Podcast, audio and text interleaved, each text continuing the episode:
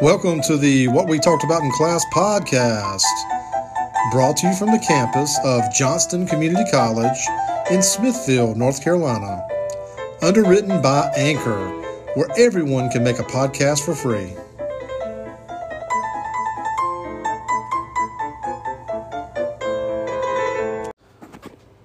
Um, I'm sorry, list the attributes of successful entrepreneurs and describe entre- entrepreneurial teams, entrepreneurs, and home and web-based businesses. Uh, discuss the importance of small business to the American economy and summarize the major causes of small business failure. Summarize ways to learn about how small businesses operate. Analyze what it takes to start and run a small business. Outline the advantages and disadvantages small businesses have in entering the global markets. So quite a diversity of topics to talk about with regard to entrepreneurship and small business. So jumping right in, Joe Clark, co-founder and C E O of Kodiak Cakes. Has anybody bought Kodiak Cakes before, the brands? I have not. I've seen them in the grocery store. Brothers Joel and John Clark took their mother's whole grain, high-protein pancake mix and sold it door-to-door. Joe earned an M B A and quit his job to focus on Kodiak Cakes full-time as C E O. Kodiak Cakes failed to get investment on Shark Tank, but their sales skyrocketed after consumers saw the show. Now the company's annual sales exceed one hundred million dollars. So, like I said, and some of the themes of, of some of these things we've talked about so far. So, uh, last week I showed you a clip on cupcakes in a jar, right? We could get cupcakes. This week I showed you Love Pop, which are basically laser cut three D or laser cut pop-up cards. Right here is an example of pancakes. What do you see the common thread as being? They're very simple items that are just being reinvented, right? There's nothing groundbreaking about pancakes or cupcakes or gift cards, right, or, or pop-up cards.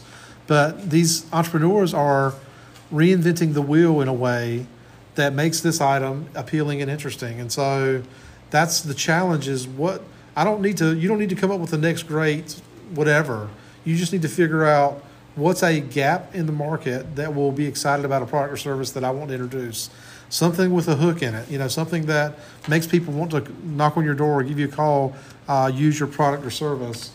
And so entrepreneurship, accepting the risk of starting and running a business. Um, when I say entrepreneurship or entrepreneur, think that's synonymous with risk taker, somebody that's risking time, talent, and dollars towards a business goal. Notable entrepreneur, French immigrants, Eleuthère Arinde DuPont de, de Moray, uh, started DuPont in eighteen oh two. I probably butchered that name. David McDonald borrowed five hundred dollars from a friend to start Avon.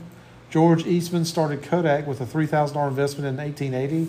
And Jeff Bezos started Amazon with investments from family and friends. Yeah, so... And there's examples like this all over the place. And some of the most uh, successful entrepreneurs you've never even heard of. They're just individuals that start with the concepts and um, they're not notable. They're not famous, but they run successful business enterprises. Um, so customer loyalty, wacky grocer, ju- grocer Jungle Jim uh, Bonamino uh, may put on a wizard suit and roller skate through his Jungle Jim's international market. But he's serious when it uh, comes to business. Instead of competing on price against big firms like Walmart, Jungle Jim competes on product variety. For example, uh, a case holding fifteen hundred kinds of hot sauce rests beneath an antique fire engine.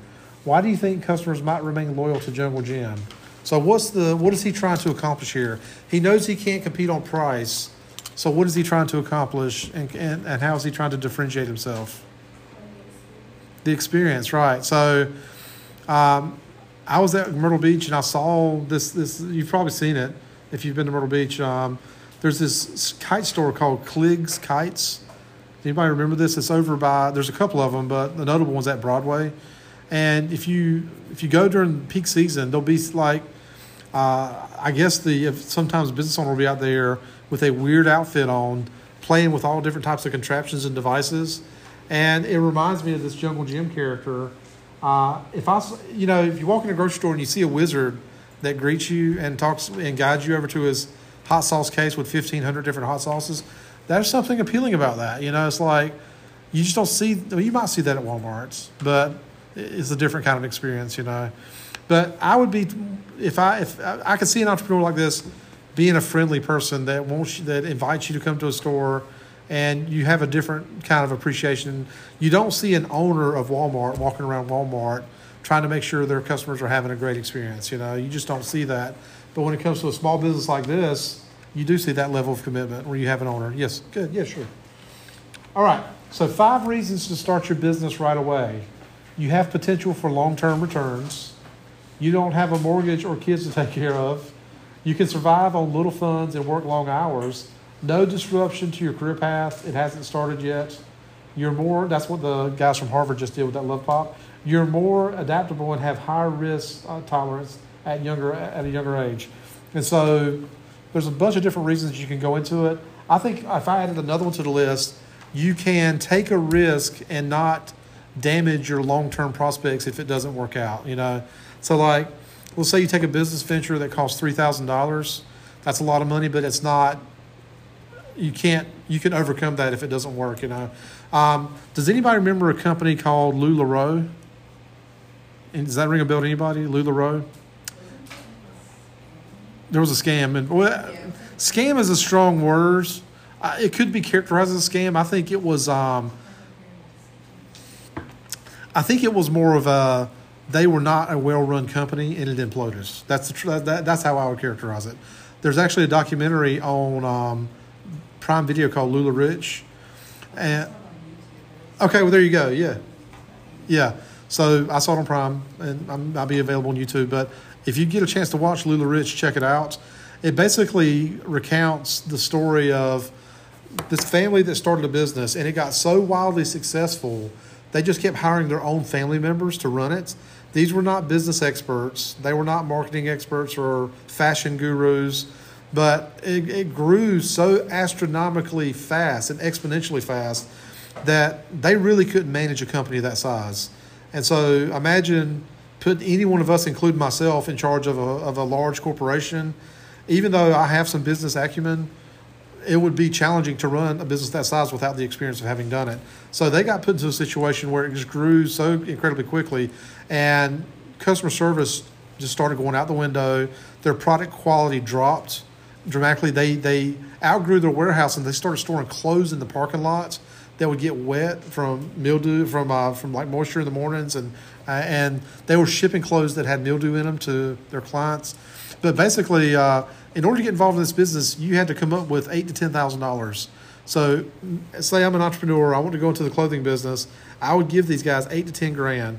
They would send me cases and cases of product, and I would create a pop-up boutique in my living room. And I would have parties where I invite ladies over to come.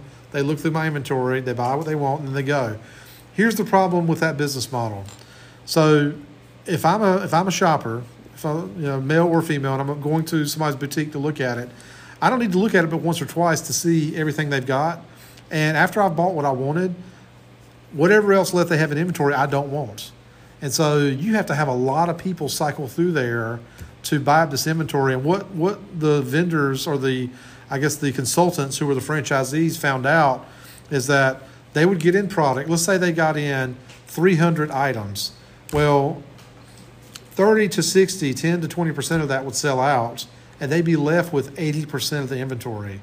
And then they'd have to buy new inventory to bring it, it's, it's new and fresh. So then customers, return customers comes again. Then they look through this new section of inventory, and then that gets bought down, you know, twenty, thirty percent. But they still got a lot of inventory left. And so they just kept accumulating piles and piles of inventory.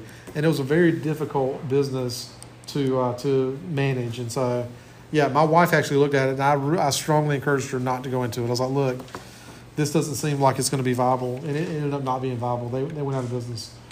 All right, so more Americans are working over the age of sixty-five. Since nineteen ninety-six, older Americans have opened businesses at a higher rate than those aged twenty to thirty-four. Older entrepreneurs have greater experience and more financial resources. That's a, that's a reason. So did you need something or just stretching? So more experience, more financial resources. If I'm retired, if I'm older, I'm sixty-five plus, I could open what's called a hobby business or just a small business where I now I've got the time and some financial resources to devote to it. So you see a lot of older folks doing that. So four major reasons um, people take the entrepreneurial challenge: opportunity, profit, independence, and the challenge. And so opportunity profit are top two for a reason. Um, you know, you have to always keep your eyes open for opportunities because they are literally all around us. In fact, uh, we, we look at opportunities here pretty often. Uh, my boss was telling me about yesterday that there's a chips manufacturer coming into the region, and microchips, I think, are going to be a big deal in production, U S production in the coming decade. And so that's an opportunity for us as educators to figure out how can we train the next generation of chip manufacturers. He was at a workshop, or I guess a conference last week, where they actually have a three D printer that prints chips now. And it blew his mind to see this. And so he came back and started telling me about it. But that's an opportunity for us. You know, we have to be competitive against uh, other institutions, and we have to stay competitive to in order to keep our students engaged. So we also look at opportunities. So what does it take to be an entrepreneur? You got to be self-directed. You got to be self-nurturing. You got to take care of yourself. Action-oriented. You got to get stuff done. Got to be highly energetic, and you got to have be tolerant of uncertainty, meaning that you don't know what's going to happen always. Um, often I get it wrong when I pr- try to predict the future. You just don't know what's going to come out of left field. But I like the idea of all these. High energy is a big one. You got to get up and have energy, but you also got to get stuff done. And being self-directed, that's a tough one for a lot of people. Um, a lot of people fall in that camp. You know, they want to be told what to do, just want to be uh, compliant and uh, be workers, but not the one leading the ship, because that leads to a lot of uncertainty, and that uncertainty is uncomfortable. But definitely a good thing if you're an entrepreneur, because that leads you to uh, opportunity and potentially profit. So tips for starting your business in school. Find a problem or needs. So at the very early part of this uh, class, we talked about demographics. And we said that in the coming years, a large chunk of the population is going to be older, correct? We know this. What does that lead to, though, for opportunities for us?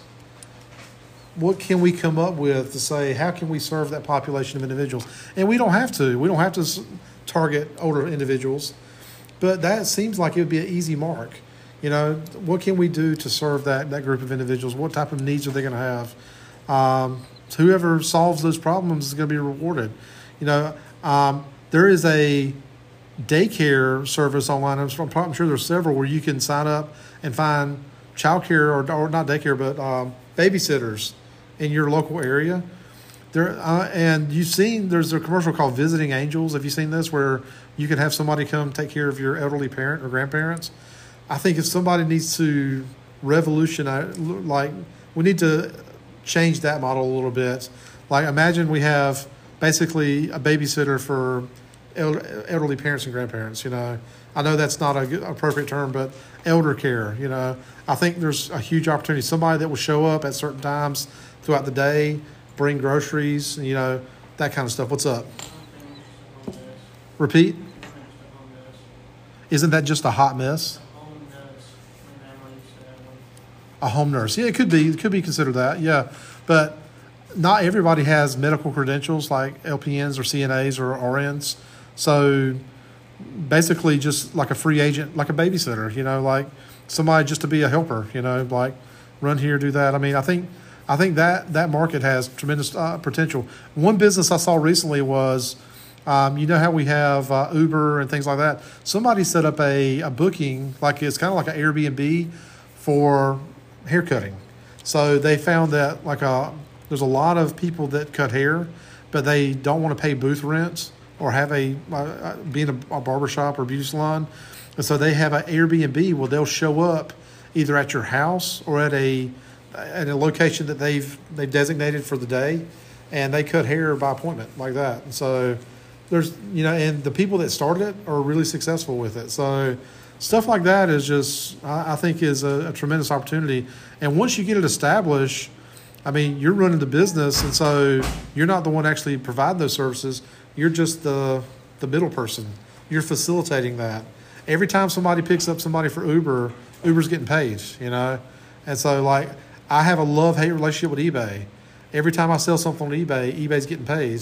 They didn't do anything but set, but have the infrastructure, the website.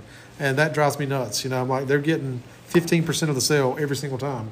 So that's the kind of things you need to be thinking of, is what can I do that solves a problem? Find a mentor. That's a big one. I met a guy some years ago that was a professor at N C State, And he had found a mentor, somebody that was ex-military. And that ex-military guy, when he got out of the military, he set up a, a company to do the same service he did in the military.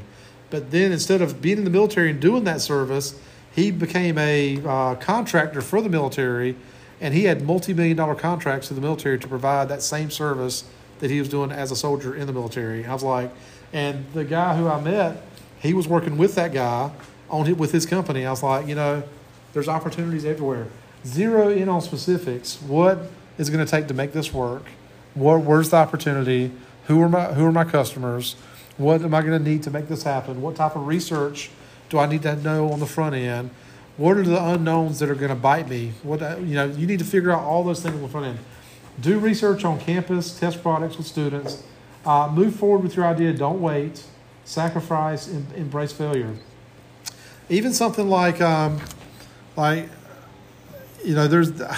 I was on TikTok. It's been a while back. I don't get on TikTok much, but I was getting all these inbox messages from people offering to write my college papers for me. Has anybody got a message like that on TikTok? Hey, I, I do homework assignments. I can do this, that, or the other. I do graduate. I go do graduate works, all kinds of stuff. Yeah, there are solicitors online that will solicit you to do papers and things like that for you. And I was thinking, you know, you could probably do well just doing a legitimate thing. You know, not trying to cheat or plagiarize. What's up, Logan? Do you have a comment?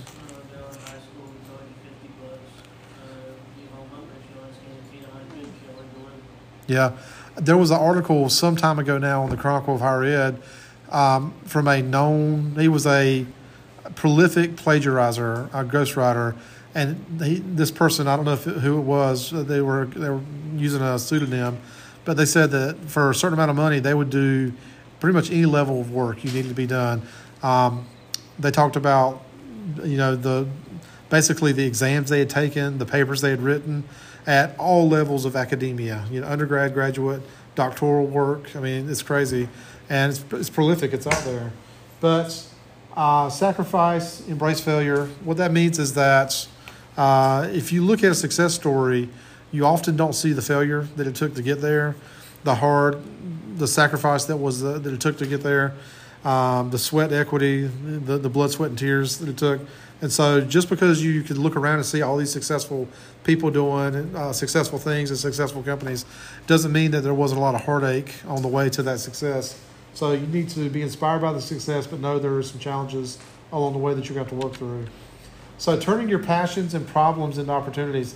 Most sources of innovation are like a flashlight.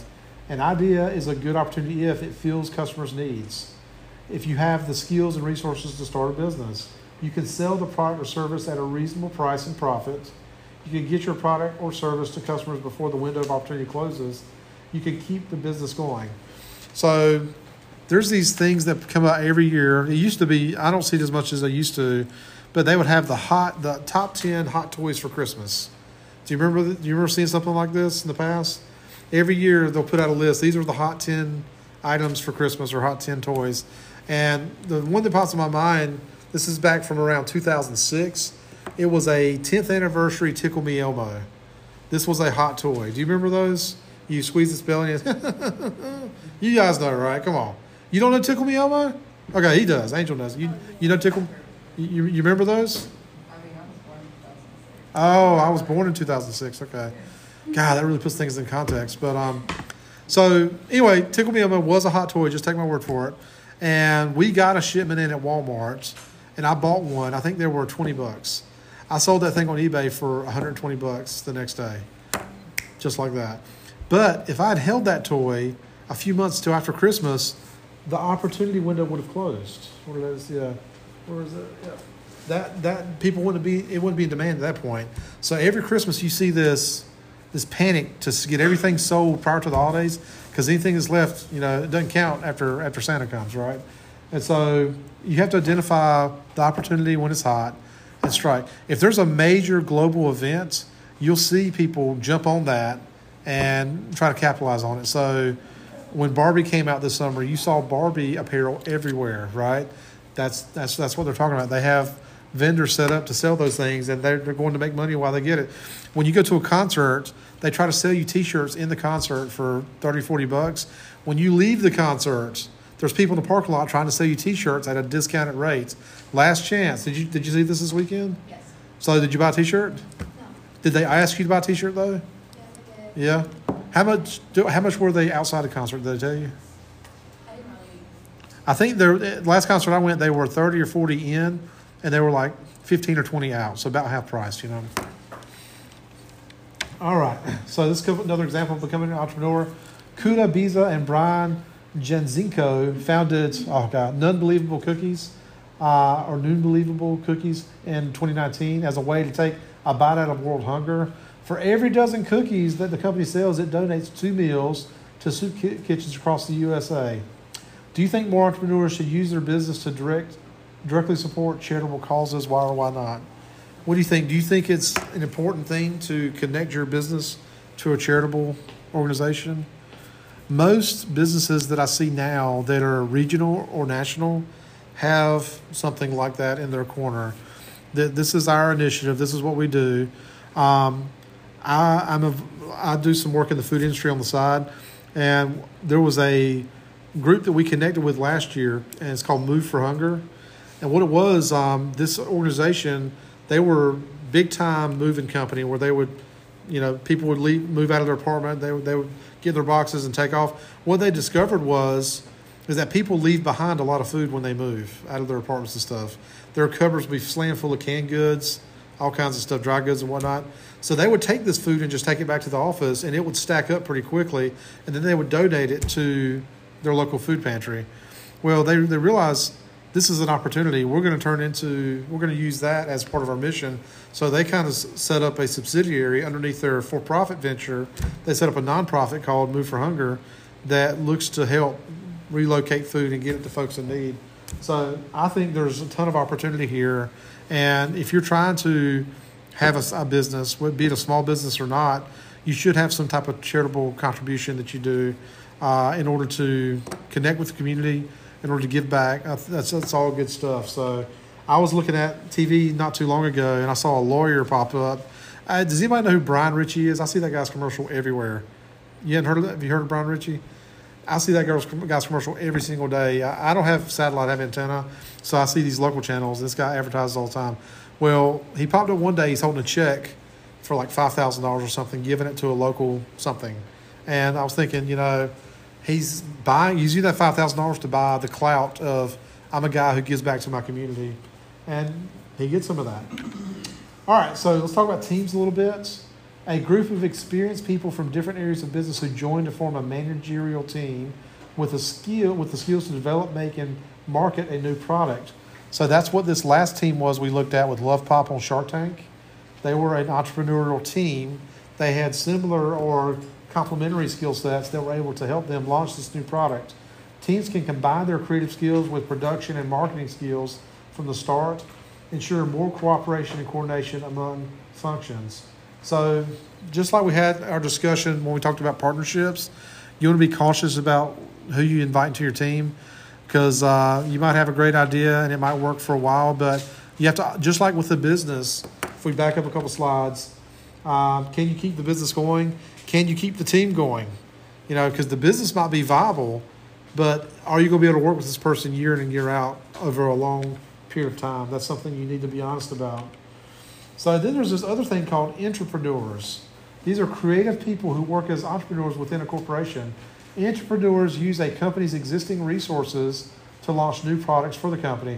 Examples includes, include like three M Post-it Notes, Apple's Mac computer, and Sony's PlayStation. These are companies that set up subsidiaries to allow groups of people to do creative things. Google does this. They say um, they actually allow their engineers to commit a certain amount of time every week to producing new products and services, come up with something. Gmail was created that way, a couple other Google applications. Um, and you can see some of the stuff, the best stuff comes from giving these uh, folks creative liberties. So becoming an entrepreneur, when you come up with a winning idea, stick with it. That's certainly been the motto of three M, the maker of Post-it Notes. The company encourages entrepreneurs among its employees by requiring them to devote at least fifteen percent of their time to think about new products.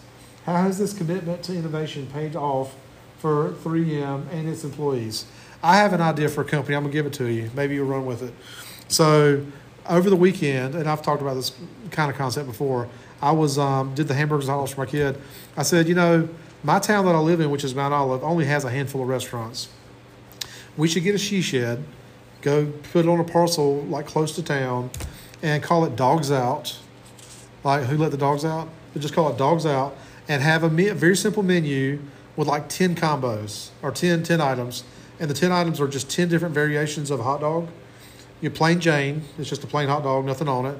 You know, uh, we could we could do one called the Basic with mustard and ketchup, and just have a couple different. I thought one would like uh, pico de gallo and jalapenos would be awesome.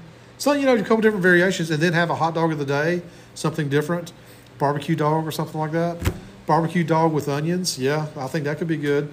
But just to have very simple menu, very simple pricing, and just do hot dogs, chips, and drinks, canned drinks. Simple. And I look, it would be huge because there's a hot dog stand down here. Has anybody ever been to it? In the single wide trailer, you know what I'm talking about? It's right past. It's right past the the, the crossroads up here. What's up? Where? No, it's. What's that? The little yellow stand. Yeah, have you been there? I have seen it. I they, you know what I heard? I don't know if this is true or not. I heard that business does a million dollars in sales a year. I heard that. I don't know if it's true or not. But even if you did half that, five hundred K a year, that's strong, man. That's really strong. And so, like, one of the most successful restaurants in my hometown was a place called Jennifer's Grill. It, before that, it was T A's when I was in high school. Her dad owned it. Jennifer's eventually sold her business to another person who owns it now called Lydia. But Jennifer did so well, her and her husband retired to the beach. They have a beach house, and they started they started a food truck called Jennifer's, and they just sell hot, hot dogs and hamburgers on the side now, you know. So just like what I've told you, cupcakes in a jar, pancakes, pop-up cards, these are simple ideas that really can be really good revenue streams for you. So if you ride down the road one day and you see a hot dog stand that says Dogs Out and you see me in there waving to you, stop by and get a hot dog. I'll give you one for free, okay? So, but my problem is I don't have time to do it right now. I work, you know, I'm here Monday through Friday. You know, I, it could be a, just a Saturday only thing, but I don't know. What do you think about my business idea? Here's another big thing. Here's another good thing about it. It's a low startup cost. Like a she shed, I don't know how much it would cost for a nice one, but maybe in the ten to twenty thousand dollar range, and then you just got some uh, kitchen supplies, food costs. I think I can do the whole thing for under thirty k. So, and it'd be a, a real nice setup. Dogs Out, hot dogs. Let's do it. Did he, what was the old? There was a place called Wiener Works back in the day. Anybody ever go to that one? Has anybody ever been to a dedicated hot dog restaurant? I, have you? Do you remember the name of it? Uh, was it? What you got, Logan? I guess you could say Snoopy's. Snoopy's? Yeah. I don't remember them. Where have you been? Uh, it's a place called Hot Baby Dogs by the beach. By the beach? Okay. Are they booming? Oh, yeah. I'll see. That's what I'm saying. I mean, there you go. That's a that's an idea. That's an entrepreneurship idea. Maybe I'll wait till I'm sixty-five when I'm more financially free and, and, and not, you know, working. So, all right. Micropreneurs, entrepreneurs willing to accept the risk of starting and managing a business that remains small, lets them do the work they want to do, and offers them a balanced lifestyle. More than half of U S micropreneurs are home-based. Many are owned by people combining career and family. All right, so reasons of growth in the home-based businesses. Computer technology has leveled the playing field. You can open up a business and be online instantly. Corporate downsizing has led many to venture on their own. Social attitudes have changed. New tax laws have loosened restrictions on deducting expenses for home offices. Let me ask you this. Um, This pandemic kind of put people in a perception where they want to work from home and not go into the office. How do you guys feel about that personally? If you would you rather work for if you if you got an office-based job, would you rather work from home all the time or work from the office all the time?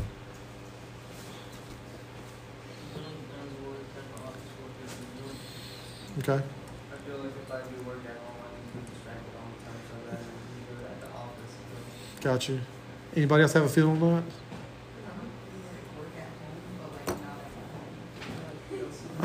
So work at Starbucks at home or something, yeah. Like, or Panera at home? Okay. Got you. What do you think, man? What would you prefer to do? Work from home, or would you prefer to go to the office every day? Uh, I prefer to work from my own office. your own office. I like, there you go. Break the mold, man. I like it. So some challenges of a home-based business. Getting new customers is difficult. Managing your time requires self-discipline. Angel. Work and family tasks are sometimes not separated. Yeah, we have a few people that work from home here, but if we try to get up with them and they're doing laundry, that's a challenge. Government ordinances may restrict your business. Homeowners insurance may not cover business-related claims. Uh, and there's one, the other, we mentioned distractions. Yeah, sometimes you'll be on a Zoom call, and I've done interviews with people, and there'll be, like, dogs barking in the background and stuff, you know. Like, I'm cool, but, you know, that, that, that can be a little off-putting to some, I guess. So many businesses can be started at home. Listed below are businesses that have low startup costs and don't require an abundance of administrative tasks. So personal creations, artwork, and handmade items that can be sold on sites such as Etsy, eBay, and Amazon. In-home services such as tutoring, landscaping, snow shoveling, house cleaning, pet sitting, babysitting, web designing, personal training, and home organizing. Repair or skill-based services, tailoring, plumbing, home repairs, painting, consulting, advising businesses in areas in which you have an expertise, such as technology, marketing, search engine optimization, or social media management. Resale, buying goods and reselling them. Reselling items online that you buy in garage or estate sales. This is so red hot. Like, any sale that I go to, there's there's flippers there trying to get a hold of stuff. You'll see people posting videos of they're going to estate sales, and these guys like r- bum rush the house. They run up in there, and they're looking for vintage toys and games and all kinds of mess. And they'll, I mean, they'll grab all kinds of, like, they'll pick this up. This is a part that was on that model from nineteen eighty-two, and somebody will pay ten dollars for this, you know. I mean, seriously, these guys, that's, I see that as, as red hot. But the problem with that is, I mean, you can do it part-time, but it's hard to find consistent stuff continually. Shared economy opportunities like Uber driver and Airbnb.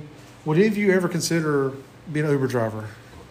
My mom was an Uber driver. And okay. She hated it. Why did she hate it? But why would you do it? I would do it just because I like to drive and okay. be out of the house, and I don't mind, you know, driving people in my backseat. But yeah. She had a bad experience when she started. Like the, I think the first night she went to go be an Uber driver, she, I think she did at nighttime, and someone threw up in her car. Oh God. She was like traumatized since then and didn't want to do it anymore. Yeah, I've I've ridden with many Uber rides, and um, all the drivers have been very nice and professional, and cars were very clean. And uh, this one, this one driver we had in Texas, she was very quiet. Uh, she was a counselor; that was her full-time job.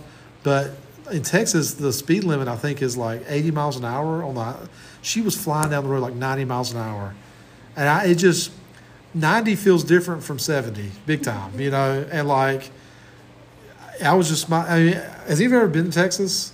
The highways are huge. I mean, it's like eight lanes, you know, going down this thing, and she's going ninety miles an hour. So, yeah, my anxiety was a little high. So look for a business that meets these important criteria. The job is something you truly enjoy doing. That's a big deal. Like, I like coming to work. I hate getting up in the morning. There's a difference. But once I get here, I like talking to students and sometimes having students talk to me. I like that. You know enough to do the job well, or you're willing to spend time learning it while you have another job, and you can identify a market for your product or service. Yeah, so important. All those comp things are in combination. So the benefits of a home-based business: ability to start your business immediately, minimal startup capital needed sometimes, no rent or excessive setup charges, comfortable working conditions, reduced wardrobe expenses, no commuting, tax benefits, elimination of office politics, and low risk for trial and error. So some downsides of a home-based business are it's difficult to establish your work habits. Yeah, I mean, if you are going to be a home-based business, you have to treat it just like a real job. I'm getting up. It is a real job. I'm getting up. I'm going to do my work from this time to this time. I'm going to take a break. I'm going to take a lunch. I'm going to go back and do some more stuff. It has to be constructive. Limited support system, isolation. I think that would be the biggest one for me. I, could, I think I could get up and get my work done, but when I started getting into education, one of the big draws to education was having summers off. Yay, I'm off all summer. It is not as awesome as it sounds. Once you've been at the house for three or four weeks, you're bored out of your mind. And in my case, I had my kids with me. So the kids were like, Daddy, let's go do something. Let's go here. Let's go do that. Come on, Dad, let's go. I was like, oh, my God, get me out of here now. You know, so I actually got a second job just to get me out of the house to do something constructive. So workspace may be limited. Clients may be uncomfortable coming to your home. Zoning restrictions and success is one hundred percent based on your efforts. So there are some advantages and disadvantages there. So last thing we'll cover today, and then we'll take a break. So things, I think you're ready for work from home. Here's some things to consider. Question, if I don't know the answer, can I figure it out? Am I hardworking, self-directing, and disciplined? I'm organized and can multitask. I don't mind working long hours or weekends. I regularly set goals and measure progress. I am happy being alone. I'm an excellent communicator.